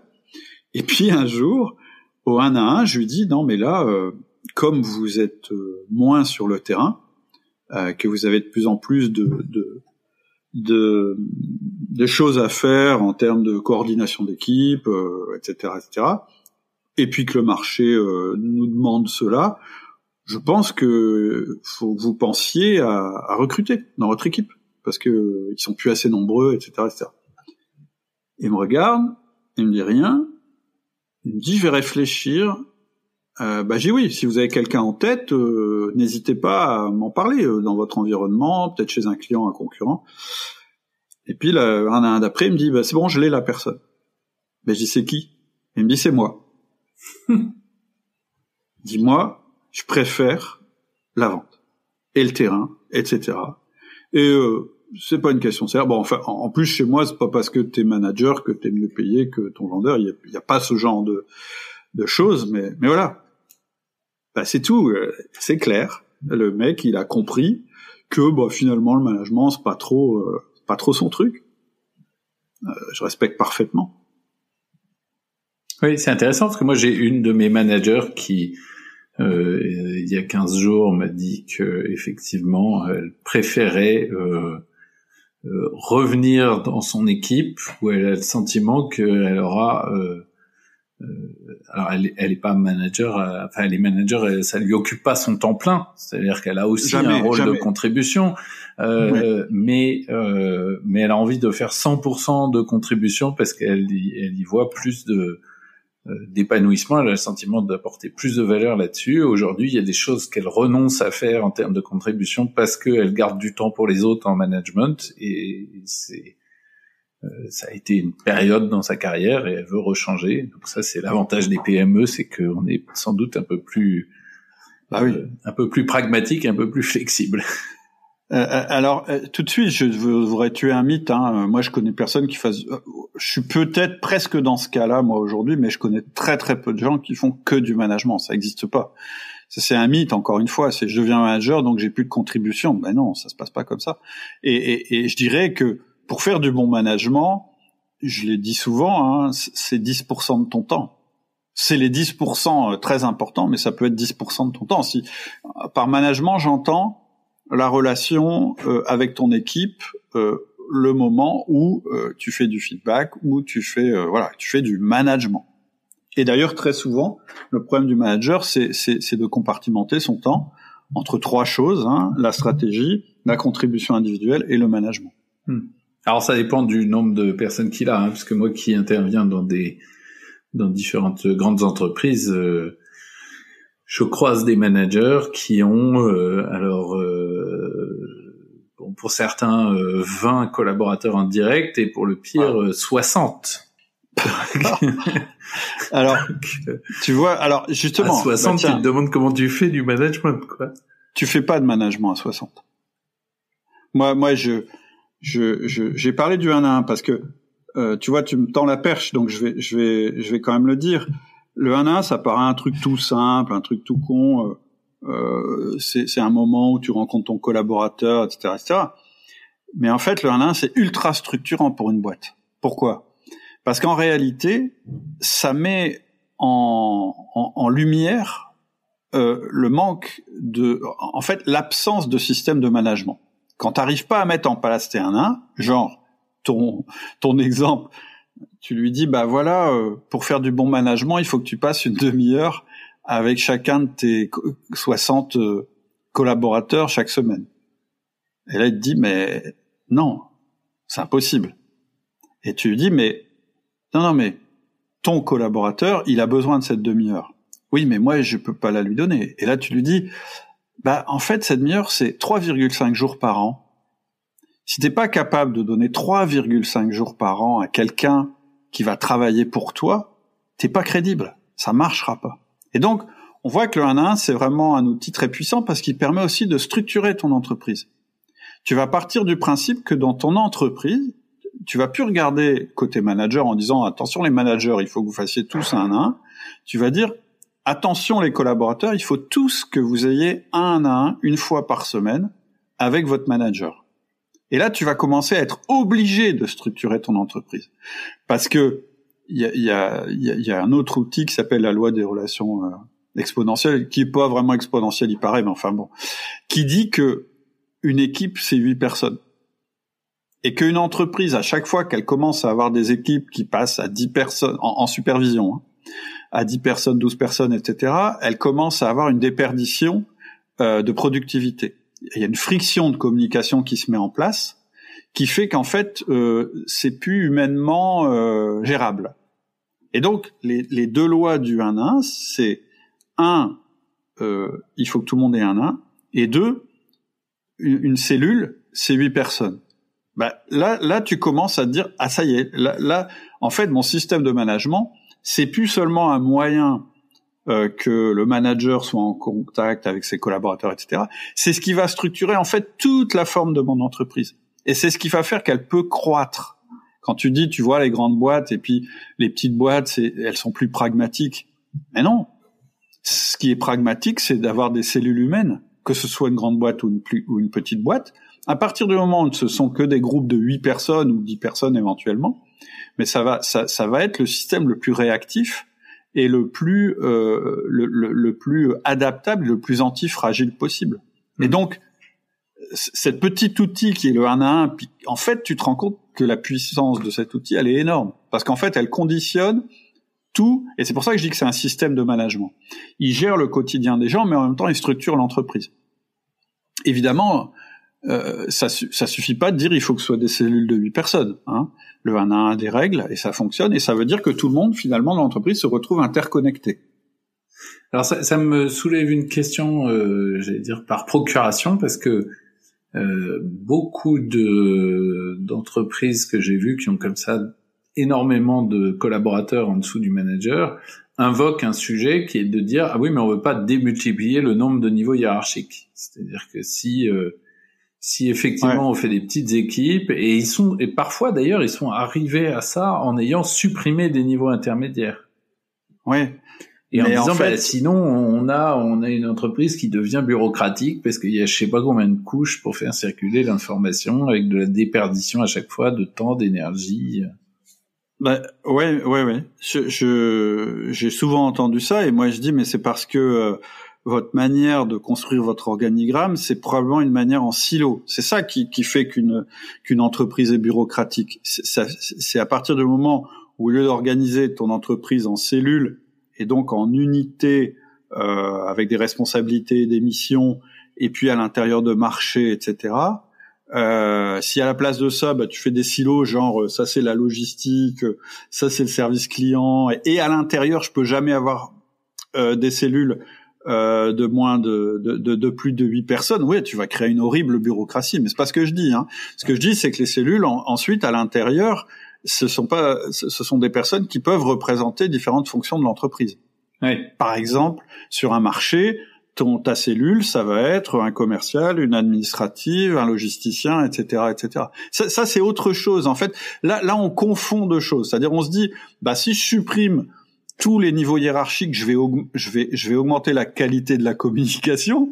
Mais en fait, en faisant ça, on fait des monstres où, où en fait, et, et, et, et où il y a plus de communication, puisque si j'en ai 60, je les vois jamais, quoi. Mais exactement. En fait, tu, tu, tu auras, tu n'auras plus de. D'ailleurs, c'est pas forcément des managers. Hein. Quand tu crées des cellules, tu peux choisir qu'ils aient pas le pouvoir euh, complet du manager. Tu peux dire c'est des relais de communication. Hmm. Et donc, euh, ton, ton client qui dit bah ouais mais moi j'ai 60 personnes et j'ai pas le droit de nommer des managers, il y a rien qui lui interdit de créer des relais de communication. C'est-à-dire des personnes qui vont faire des 1 à 1, etc., mais qui vont pas forcément décider des congés, enfin, enfin, tu sais, de toutes les attributions. Oui, c'est exactement d'ailleurs ce vers quoi on tend. Bah, c'est sûr, il y a, y a pas, c'est impossible. Humainement, c'est impossible. J'ai 60 personnes. Bon, bah, comment je crée euh, six groupes de 10 personnes ou 10 groupes de 6 personnes avec euh, chacun son tour un porte-parole pour le groupe que je rencontrerai au cours de un à un et éventuellement avec une rotation dans le groupe. Hmm. Et, et en fait, c'est là où je veux en venir, c'est que quand tu fais ça, bah, tu as affranchi le rôle de relais de communication de l'autorité hiérarchique et de l'autorité de compétence. Ça devient un relais de communication. Tu dois recréer des nœuds, enfin, oui, un peu des, des nœuds de communication dans, dans, dans, dans, une entreprise où il y a beaucoup de... Des points de connexion. C'est ça. Ouais. Euh, Bon, je vois que l'heure tourne pas mal. Euh, du coup, euh, toi, tu as 22 ans d'expérience. Donc là, on a, on a fait un, un beau chapitre sur le, le, sur le management et euh, on va pas refaire 12 euh, ans de podcast de, de outils du manager euh, en une heure. J'aimerais bien qu'on arrive à condenser tout ça, mais je crois que c'est un peu c'est un peu illusoire et en, même temps heureusement ça veut dire qu'il y a une énorme richesse à aller chercher sur ton site sur ton podcast dans tes formations mm-hmm. et donc moi, je, je, je fréquente beaucoup euh, des, j'allais dire des jeunes entrepreneurs ou des jeunes dirigeants. Ils sont pas toujours, euh, enfin moi, tu vois, j'ai un peu de, de, de cheveux blancs, mais euh, ils sont pas toujours jeunes en âge, mais euh, qui débutent, qui ont créé leur entreprise, ou parfois qui, qui l'ont fait déjà il y a 5, 6, 7 ans, mais qui ont été portés sur une espèce de vague, et puis au bout d'un moment, on atteint un mur, un plafond de verre, ça n'avance plus. Et c'est là où c'est aussi intéressant de regarder euh, l'expérience de quelqu'un comme toi qui a euh, subi, traversé, affronté plein de difficultés, grandi. Est-ce que euh, euh au-delà de ta première, euh, tu nous as parlé tout à l'heure de ton premier mur qui était cette difficulté à faire advenir ta vision concrètement et constater que les gens au final T'avais beau avoir l'impression de s'être mis très d'accord sur ce que t'attendais, au bout du bout, les résultats étaient pas là.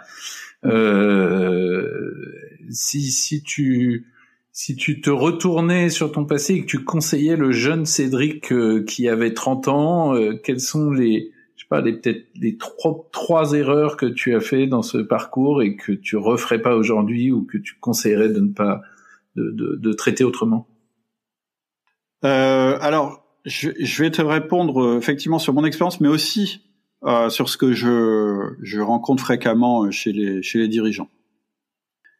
Euh, trois. Alors, je dirais que... S'il y en a quatre, je te, je te fais cadeau, hein, il n'y a pas de souci. D'accord, ah, c'est gentil. euh, je, dis, je dirais que euh, la première chose, euh, c'est de croire qu'avoir la bonne vision, ça suffit. Ça, c'est la première erreur que j'ai faite dont j'ai parlé tout à l'heure.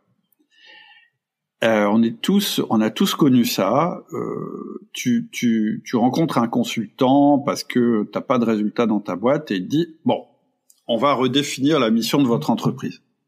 Et donc tu bosses pendant euh, deux jours avec lui sur créer la vision de l'entreprise, où on va, patati patata. C'est aussi le thème, par exemple, d'un TEDx qui est super, hein, que tu as dû voir sur, qui a été fait par Simon Sinek ou Sinek, je sais pas comment on dit. Start with why. Voilà. Et moi, moi, moi, je dis pour me moquer un peu parce que je trouve que ce qu'il dit est tout à fait vrai. Mais euh, voilà, c'est pas mon angle. Je dis don't start with why. Pourquoi? Parce qu'en général, ce qui se passe, tu définis ta vision, et c'est moi ce qui m'est arrivé un nombre euh, incommensurable de fois, et c'est ce que je vois dans, dans les groupements d'entrepreneurs, c'est euh, c'est de se dire c'est la vision qui est importante. Et c'est vrai que c'est la vision qui est importante. Le problème, c'est qu'une fois que tu as défini ta vision, que le consultant est parti, tu fais quoi? T'as pas, en fait, t'as pas, t'as pas mis en place le, le, le, la mécanique qui va faire que la vision va s'exécuter. Et donc, moi, c'est pas du tout mon approche quand je rencontre un entrepreneur ou un manager d'ailleurs. Moi, je lui dis, don't start with why. Je lui dis, tu vas procéder à l'envers tu vas pas commencer par une approche top-down, comme on nous suggère en général de le faire quand on est un consultant, tu vas faire une méthode bottom-up. Et, je, vais, je vais te dire deux choses qui correspondent à ce bottom-up. Mais première chose importante, le dirigeant, la première chose qu'il doit faire, c'est se créer du temps. Parce que déjà, si t'as pas de temps, ta vision, c'est même pas la peine. Il faut donc que ton système te libère du temps. Et c'est pour ça que je parle de management compartimenté au niveau du temps, etc. Ensuite, il faut que tu mettes en place ton système de management de base. Parce que tu peux pas, tu, vas pas pouvoir te créer du temps si t'as pas confiance dans ce qui se passe dans ta boutique quand tu n'y es plus. Et je vais y revenir parce que ça c'est important. C'est et c'est la deuxième erreur, mais je vais y venir tout à l'heure, c'est travailler trop dans sa boîte et pas assez sur sa boîte. Une fois que tu auras fait ça, là tu vas pouvoir créer ta vision. Une fois que tu auras fait ça. C'est-à-dire qu'une fois que tu te seras créé du temps, c'est-à-dire que tu auras un peu calmé, parce qu'on ne peut pas travailler sur une vision quand on travaille 10 heures par jour, les week-ends compris. Et puis surtout, on n'a pas de marge pour la construire après, pour la mettre en œuvre. Voilà. Et en plus, t'as pas le système. C'est-à-dire que, euh, oui, euh, tu auras la carte, et puis c'est comme si, euh, moi je dis, moi j'aime bien quand les roues touchent le, encore une analogie avec les voitures. Je suis un peu obsédé avec ça, il faut croire. Mais voilà, il faut qu'à un moment ton système fasse que tes roues touchent le, le bitume. Sinon, tu auras une vision, puis tu seras frustré. Puis tu trouveras que tes collaborateurs sont tous des imbéciles, ils comprennent pas ta vision, etc., etc. C'est juste que t'as pas le bon système de management. Donc première euh, chose importante, croire qu'avoir la bonne vision, ça suffit. Non. Avant d'avoir la bonne vision, il faut avoir un bon système de management. Je vais te dire un truc un peu extrême. Je pense qu'une entreprise avec une bonne vision, mais avec le mauvais système de management, ne réussira jamais. Alors qu'une entreprise qui a un bon système de management, mais qui est un peu défaillante en termes de vision, elle aura plus de chances de réussir. Je pense qu'on peut compenser un manque de vision avec un bon système de management. Pourquoi? Pourquoi je dis ça? C'est le deuxième chose qui m'intéresse dans la vision. C'est que là aussi, tu peux être bottom-up. C'est-à-dire que toi, t'es chef d'entreprise, t'as créé un truc qui marche. Ça plafonne, mais ça marche. Qu'est-ce que ça veut dire? Ça veut dire que ta vision, elle existe déjà. Elle est juste pas révélée. T'as déjà, ou on va dire, t'as déjà au moins une culture d'entreprise. La culture d'entreprise, c'est pas ce que tu mets sur ton site web, c'est pas ce que tu mets dans tes plaquettes. La culture d'entreprise, c'est la somme des comportements qui ont lieu dans ton entreprise. Et donc, plutôt que d'aller chercher la vision avec un consultant, pourquoi tu pars pas de ce que tu sais faire et de comment on le fait dans la boîte? Et moi, je crois beaucoup plus à une culture émergente et il y a une méthode. Hein. Récemment, moi, j'ai ajouté un petit outil super simple à utiliser qui s'appelle euh, Culture Match dans, dans, euh, dans, dans, dans, la formation sur le recrutement, parce que cette culture, faut l'alimenter, et donc bah, c'est bien de connaître ta culture avant de faire ton recrutement. Et puis, je l'ai ajouté aussi, je crois, oui, dans les entretiens de fin d'année, c'est-à-dire comment tu mesures que ton collaborateur, il est bien dans ta culture. Bah, déjà, pour pouvoir le mesurer, il faut que tu connaisses ta culture. Est-ce que tu as envie de renforcer ou de, de calmer dans la culture? Donc, voilà, je dis don't start with why.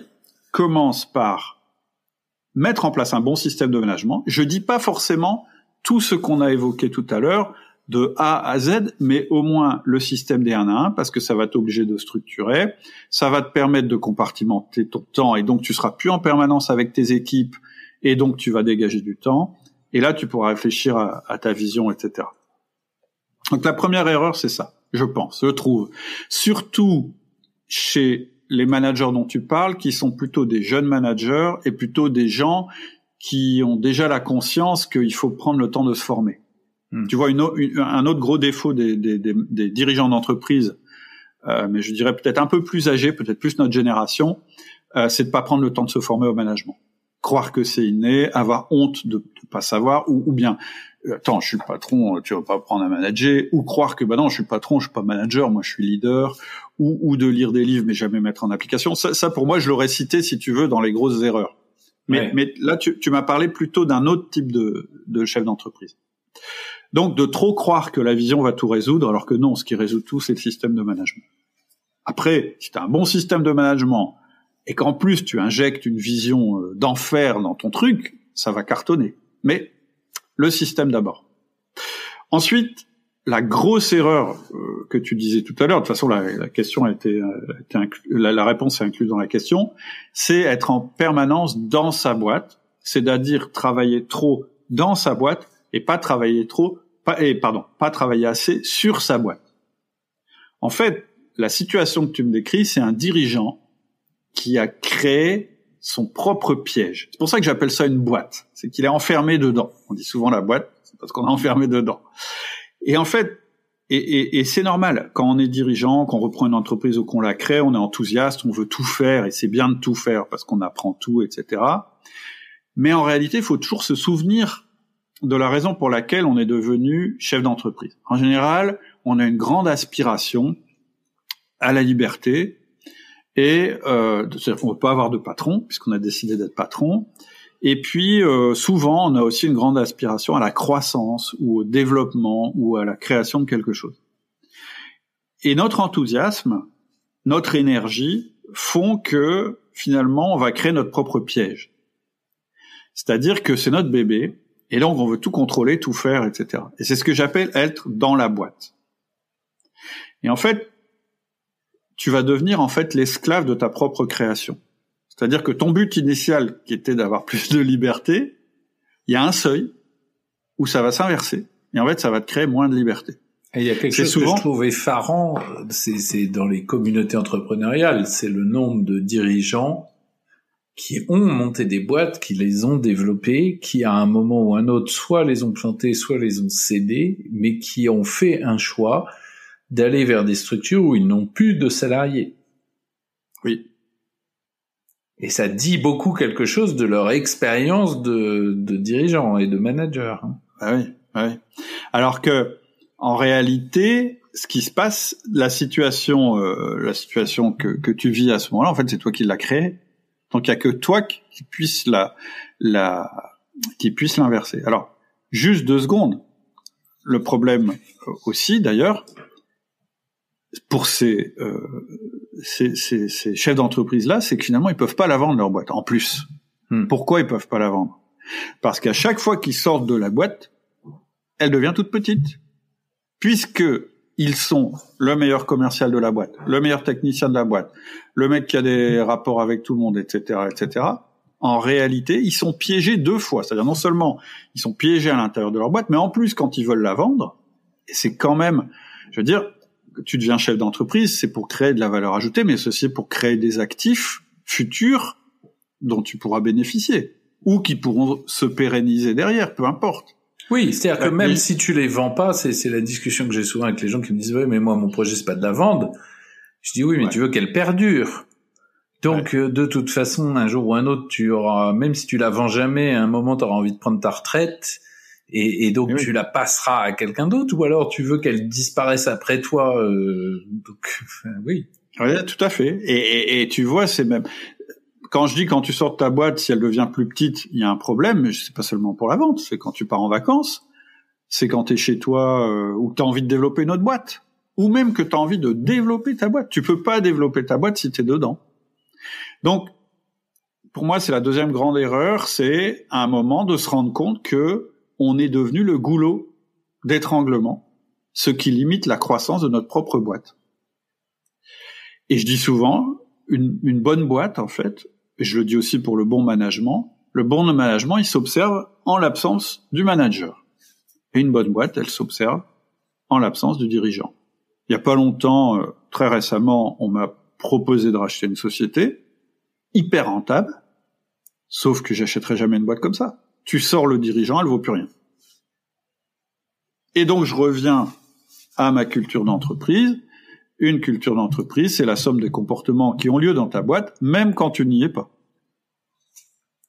Et donc, c'est ça, doit être absolument indispensable à un moment de se dire, bah la clé pour le développement de ma boîte, c'est pas tout de suite la vision, c'est de créer à l'intérieur de ma boîte le système de management qui va me permettre de sortir de ma boîte. Parce qu'une fois que tu es sorti de ta boîte, euh, de manière virtuelle, mais aussi physique, ben, tu peux la regarder de loin.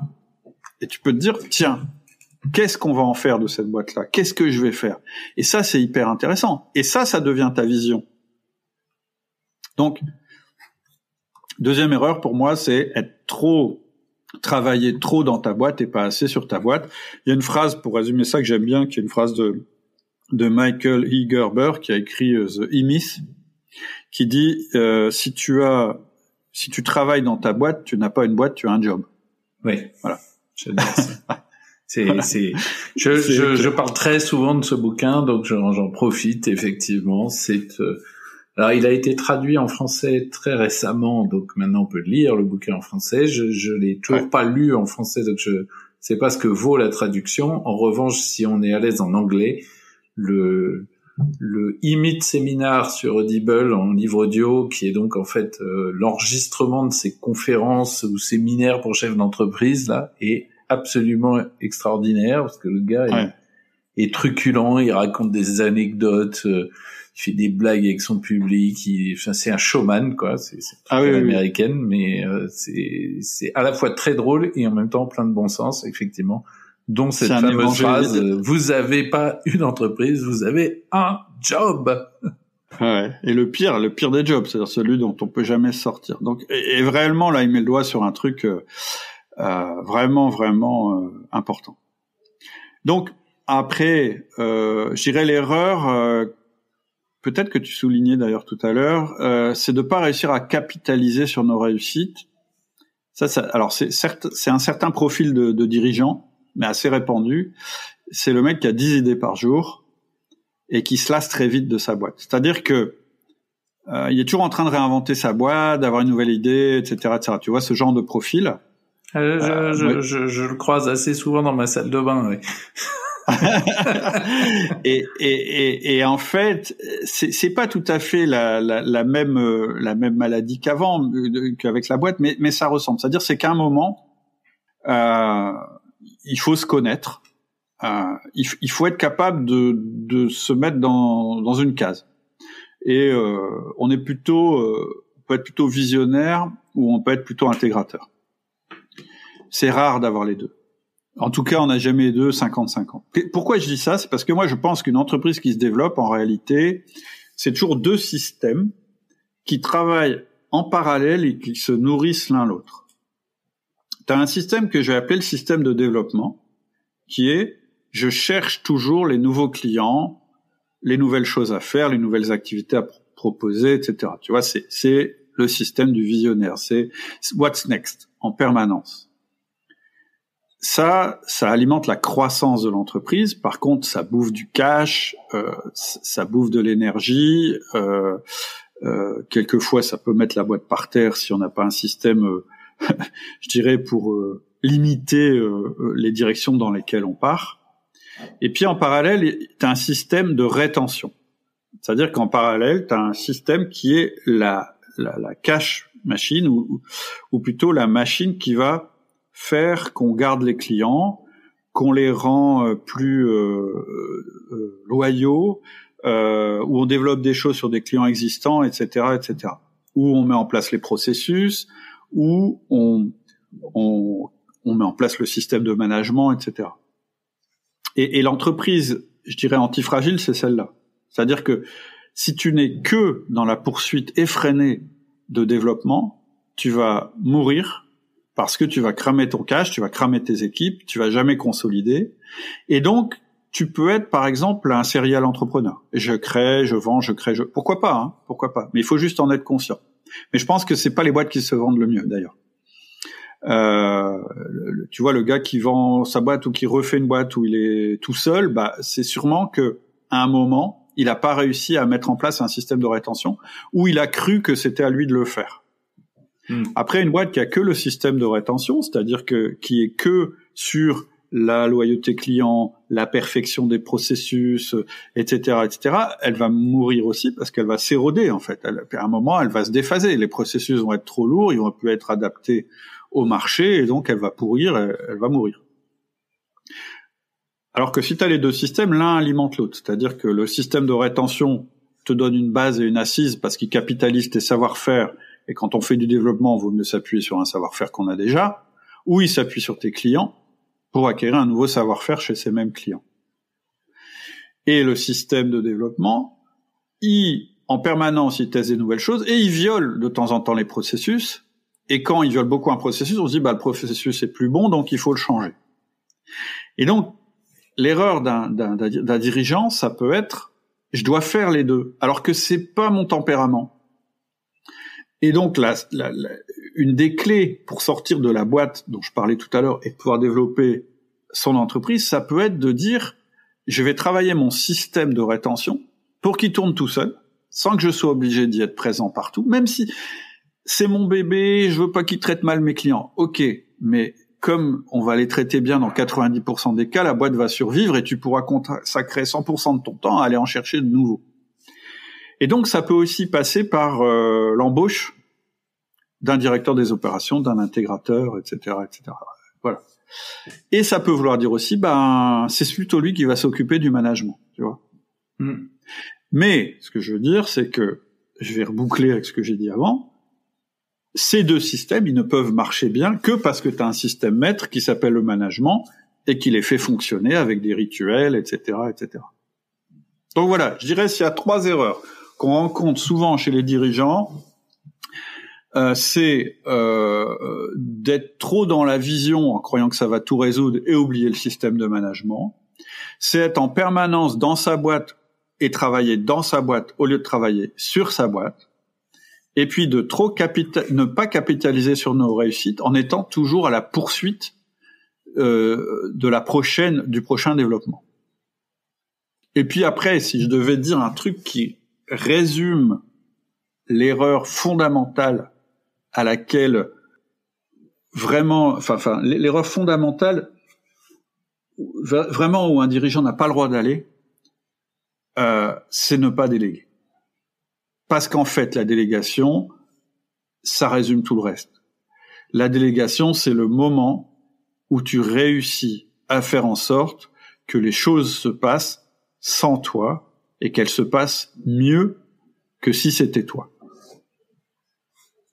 Alors après, je l'ai expliqué, une fois que j'ai dit ça, je vous ai donné aucune technique, mais je peux bah. vous donner... Euh, oui, et encore, on a, on a vu tout à l'heure qu'effectivement, tout le sujet de, de du, du, système outil du manager, c'est de parvenir à déléguer, justement. Ouais, c'est ça. C'est de parvenir... Alors, en fait, il y a deux choses. Je, dirais que le premier Graal, c'est la délégation, c'est-à-dire que... Et franchement, c'est un grand plaisir que tu sois chef d'entreprise ou que tu sois manager, que d'arriver à un moment où t'es un à un, ça consiste plus à faire des feedbacks en permanence ou moins, ça consiste plus à expliquer aux gens euh, comment il faut faire ou pourquoi il faut faire, mais ça consiste simplement à te caler dans ton fauteuil et à écouter ton collaborateur t'expliquer comment il a résolu des problèmes, comment il a développé l'équipe, comment il a développé la boîte, etc., etc. C'est-à-dire le moment où tu es devant ton collaborateur et en fait c'est ton héros.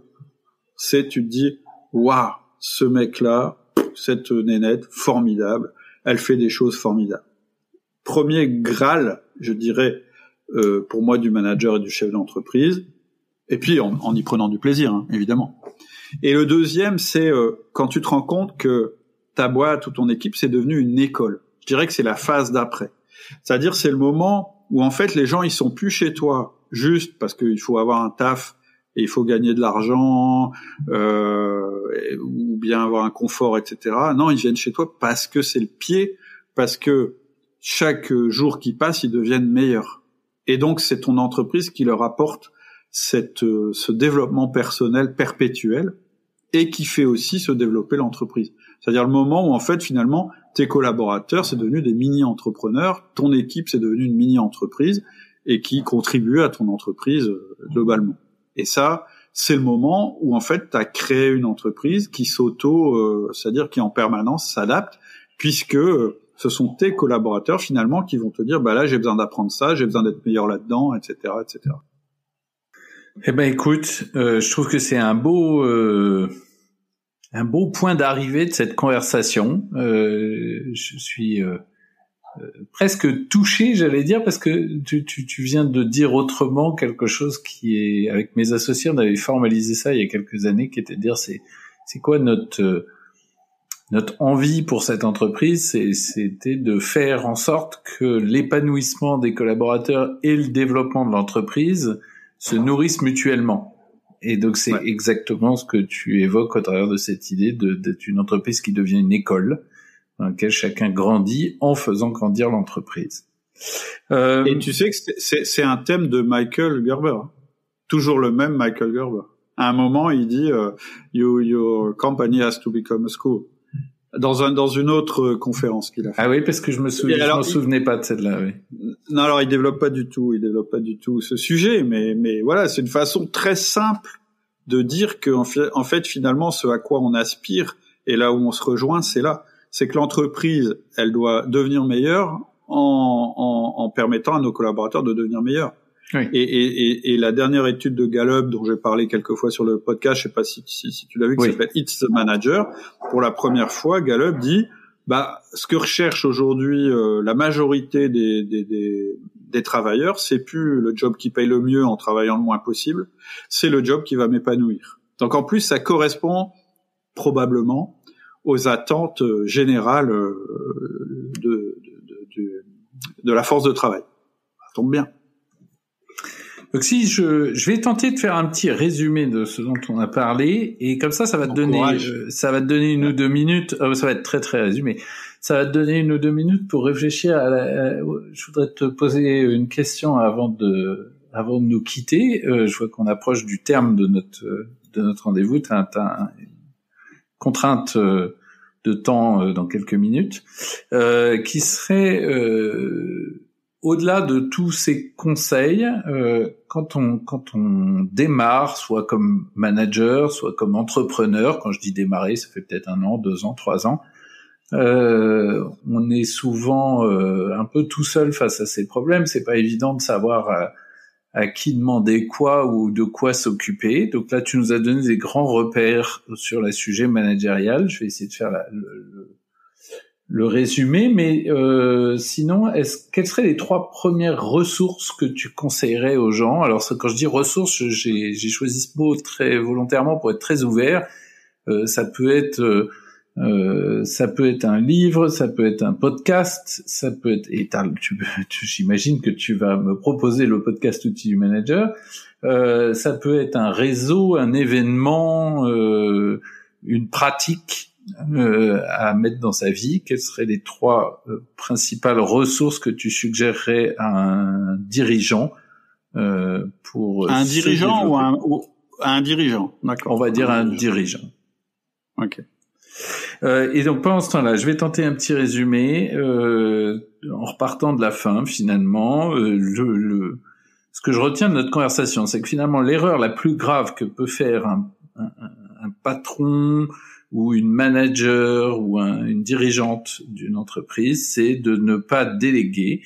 Euh, c'est euh, parce que déléguer, c'est d'abord euh, se créer du temps euh, pour, par exemple, euh, capitaliser sur ses réussites, pour travailler sur sa vision, pour travailler sur sa boîte plutôt que de travailler dans sa boîte. Tant qu'on ne délègue pas, on devient finalement l'esclave de sa boîte. Euh, on peut pas sortir. Euh, et quand bien même on aurait une vision, ça suffit pas de l'avoir. Il faut effectivement mettre en place le système euh, qui va permettre que ça fonctionne quand on est absent, qui va permettre euh, de euh, justement construire à la fois le système de rétention et le système de développement pour qu'ils se nourrissent mutuellement et avoir une entreprise qui peut grandir au-delà de soi. Donc, pour mettre en place cette délégation, eh ben, il va falloir construire son système managérial avec les quatre euh, grandes étapes et les outils associés, qui est de euh, accorder du temps aux gens et créer de la confiance en mettant en place ces 1 à 1, parler de performance pour pouvoir s'aligner sur ce qu'on attend euh, au quotidien et de façon très fréquente et remplacer l'intensité par la fréquence, c'est le principe du feedback. Euh, mettre en place des systèmes pour développer les gens et leurs compétences, tout ça pour arriver à être euh, toujours capable de déléguer plus euh, et, et, de pousser euh, l'entreprise vers le bas. Je me souviens d'une citation d'une euh, entrepreneuse américaine qui disait entreprendre, c'est créer la structure en dessous de soi, et donc on grandit avec la taille de la structure qu'on fait grandir en dessous. Ah, pas mal. Voilà, donc euh, la confiance, la performance, le développement qui mène à l'autonomie, l'autonomie qui nous permet euh, d'avoir nous-mêmes à notre tour confiance que ça marche bien quand on est absent, qui permet de travailler sur sa boîte pour la faire grandir. Super. C'est un très très résumé, euh, mais ça permet de se revisiter les différentes choses qu'on a vues. et du coup, est-ce que tu as eu le temps de réfléchir aux trois principales ressources que tu suggérerais à un dirigeant? Alors en fait, je vais te suggérer un outil, une ressource et une pratique. Je t'écoute. Et tu vas voir que je suis un peu orienté, mais euh, voilà, moi je j'ai fait un j'ai fait un je sais pas si tu l'as vu, j'ai fait un email privé où je disais euh, on consomme pas sa propre cam, c'est euh, c'est ce qui est, euh, c'est la règle des dealers qui survivent et des, des, patrons de bistrot qui survivent. Et c'est même la règle, si on en croit euh, ce qu'en a dit Steve Jobs, qui disait je donnerai jamais un iPad à un de mes enfants, je préfère lui acheter des bouquins, etc. etc. Bon, moi c'est pas mon cas, moi je consomme ma, ma propre cam, et donc quand tu me demandes des ressources et que tu me demandes d'orienter les gens, je vais obligatoirement renvoyer en termes de ressources au site outil du manager. Et, voilà, là, la démarche n'est pas mercantile, c'est-à-dire que réellement sur le site, il y a un tas de choses gratuites de ressources, et, et j'aurais tendance à, pour démarrer, à orienter vers le livre Le Manager Essentiel, et pour discuter vers le forum, parce qu'on a un forum qui est de plus en plus actif avec beaucoup d'échanges intéressants. Donc voilà pour la ressource. L'outil, l'outil pour moi euh, essentiel et, et à mettre en place, et même si on ne le met pas en place de manière parfaite, c'est pas grave, on peut ensuite l'améliorer, etc. C'est le 1 à 1. Ça, je, je, je voilà. Moi, j'ai vécu, et c'est pas du pipeau, hein, je le dis pas pour, euh, mais, le 1 1, c'est vraiment extrêmement euh, transformateur à la fois dans la vie, de, dans la manière de pratiquer son management, et très structurant dans la manière de, de et, bah, de créer une entreprise qui soit pérenne. Donc le 1 1, ce sera, ce sera mon outil. Et puis une pratique qui est euh, de se générer euh, régulièrement, euh, idéalement une fois par semaine, et je dirais pour démarrer une fois par mois, un moment où on n'est pas dans sa boîte et où on est ailleurs.